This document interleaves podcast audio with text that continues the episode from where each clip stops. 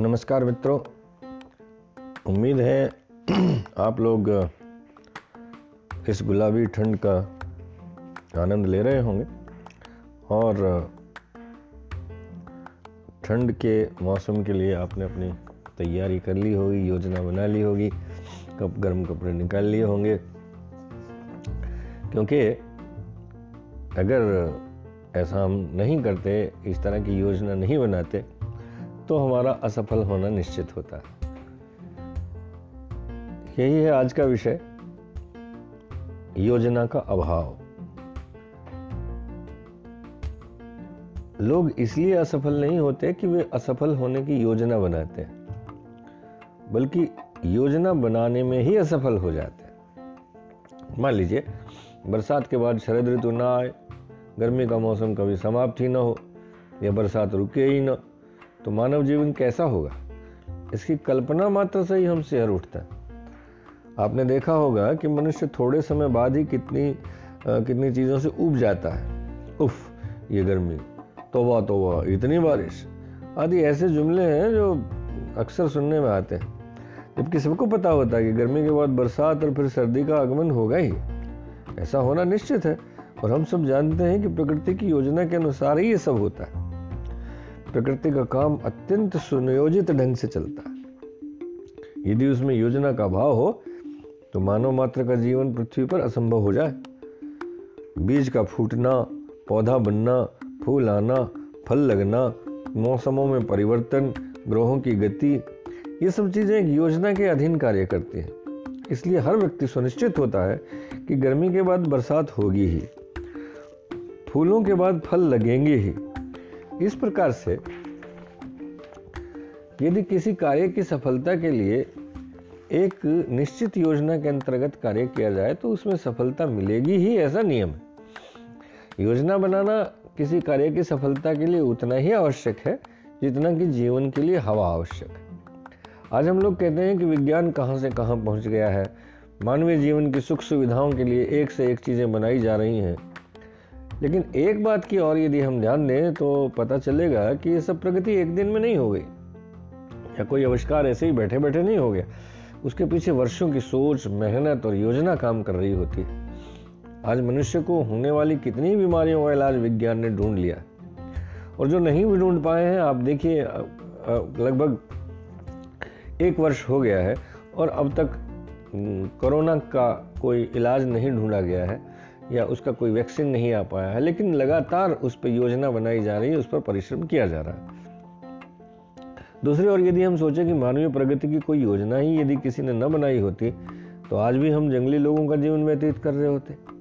हर सफलता का एक निश्चित भाग है योजना बनाना। बच्चा पैदा होने से लेकर उसके जीवन के अंतिम भाग तक सफलताएँ या असफलताएँ उनके द्वारा बनाई गई योजनाओं पर आधारित होती हैं। आप आज भी कुछ ऐसे लोगों को जानते होंगे जो बच्चे भगवान की देन है ऐसा मानते हैं। तो भी उसके बाद उनकी शिक्षा, दीक्षा, उनका कैरियर शादी, विवाह के लिए एक सुयोग्य साथी सभी के लिए एक योजना की आवश्यकता होती। अन्यथा जीवन में कौन क्या बनेगा पता ही नहीं होगा। बिना योजना के जीवन इस प्रकार की गाड़ी की तरह होगा, जिसका ड्राइवर शराब के नशे में धुत हो और उसे न अपनी मंजिल का पता हो और न रास्ते का। उसका परिणाम क्या होगा? इसकी कल्पना हम लोग सहज ही कर सकते हैं। जब कोई व्यक्ति अपना मकान बनाता है तो पहली ईंट रखी जाने से पहले ही योजना बनी हुई होती है। मान लीजिए, एक व्यक्ति ने भवन निर्माण की सारी सामग्री एकत्र कर ली और बिना किसी योजना के ईंटों को एक दूसरे के ऊपर रखना शुरू कर दिया तो क्या है उसके सपनों का घर बनेगा? बिल्कुल नहीं। ये तो केवल ईंटों का एक ढेर हो जाएगा। बड़े बड़े भवन, सड़कें, पुल, परियोजनाएँ, क्या एक निश्चित योजना के बगैर संभव निश्चित रूप से नहीं। योजना के बगैर कई बार हो सकता है कि अंधे के हाथ बटेर लग जाए और किसी काम में अचानक सफलता प्राप्त हो जाए। जीवन कोई नाटक नहीं है जिसकी बार बार रिहर्सल करने के बाद ही उसे मंच पर अभिनीत किया जाना है। जीवन में जो भी आप करते हैं, सीधा रंगमंच पर ही होता है। मैंने कई लोगों से सुना है कि धक्के खाते खाते सब लोग सीख जाते हैं। तो मैं इस बात से सर्वथा असहमत हूँ। मैं हमेशा कहता हूँ कि ईश्वर ने हमें बुद्धि दी है तो हम धक्के खाकर क्यों सीखें? क्या मानव जीवन हमें धक्के खाने के लिए मिला है? कदापि नहीं। इसलिए जब हमारे पास सुविधाएँ हैं तो सब काम सुनियोजित ढंग से होना चाहिए। यहाँ मैं योजना के अभाव के साथ साथ एक अन्य महत्वपूर्ण बात का ज़िक्र करना भी आवश्यक समझता हूँ। और वह है योजना के कार्यान्वयन का अभाव। अधिकतर लोग जो जीवन में योजना बनाने के बाद भी असफल होते हैं उनकी असफलता का सबसे बड़ा कारण यही होता है। कुछ लोग योजनाएँ तो अच्छी बनाते हैं परंतु जब उनके कार्यान्वयन का समय आता है तो उसे ठीक से कार्यान्वित नहीं कर पाते और असफल हो जाते। तब वे कहते हैं कि पहले से योजना बनाने का कोई लाभ नहीं होता। इसका सर, सबसे बड़ा उदाहरण है सरकारी योजनाओं की असफलता। सरकारी योजनाओं की असफलता के लिए कौन जिम्मेदार है? ये एक अलग बहस का विषय हो सकता है परंतु यहाँ असफलता का मुख्य कारण है योजना का ठीक से कार्यान्वित न होना।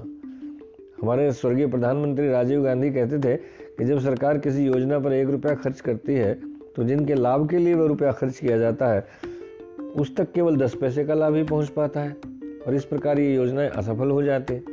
इतिहास में ऐसे बहुत से उदाहरण हैं। जब योजनाओं को ठीक कार्यान्वयन न होने के कारण वे सब असफल हो गए। मेरे कई मित्र ऐसे हैं जो योजनाएँ बनाते रहते हैं।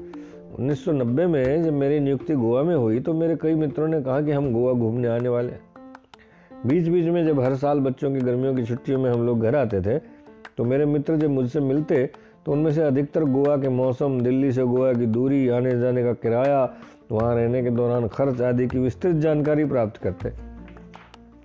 और अगले वित्तीय वर्ष में अपने चरण कमलों से गोवा को पावन करने तथा कृतार्थ करने की योजना बनाते।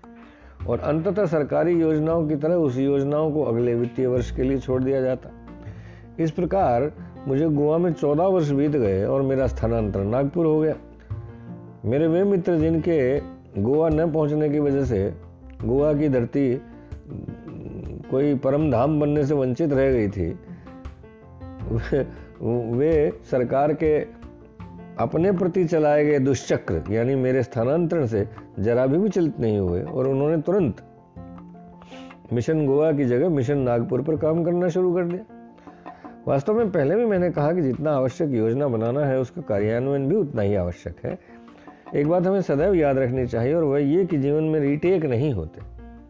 हमें जो भी करना होता है, सीधे रंगमंच पर करना होता है।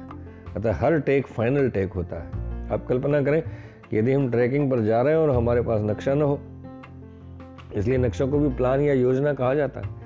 जो शहर या कस्बे, नगर योजनाबद्ध नहीं बने हैं, उनके जीवन में और जो योजनाबद्ध तरीके से बसाए गए हैं, उनके जीवन में दिन रात का अंतर है।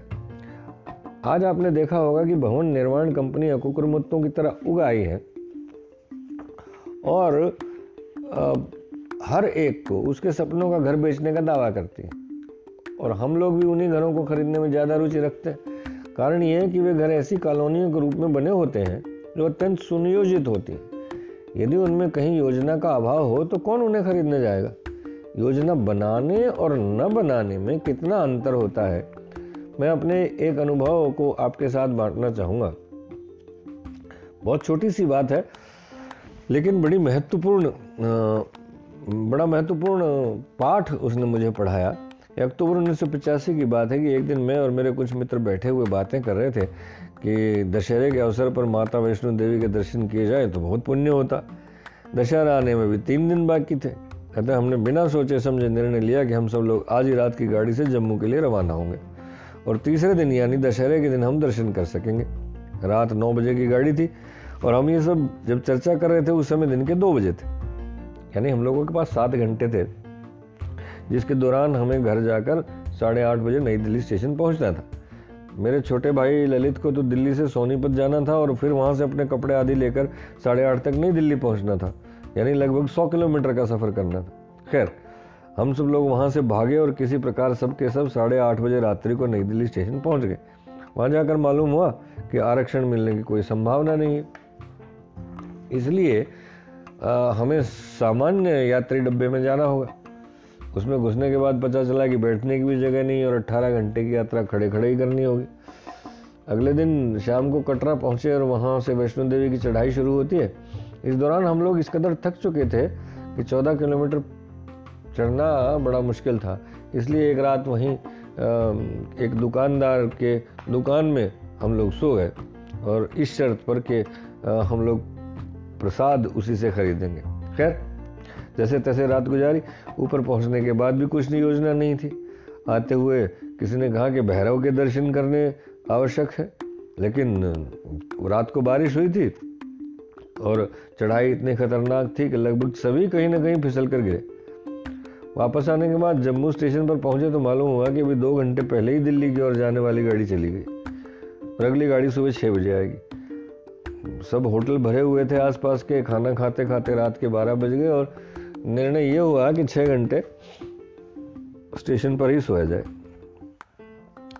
अब थोड़ी ठंड होने लगी, गर्म कपड़े भी ज़्यादा लेकर नहीं आए थे।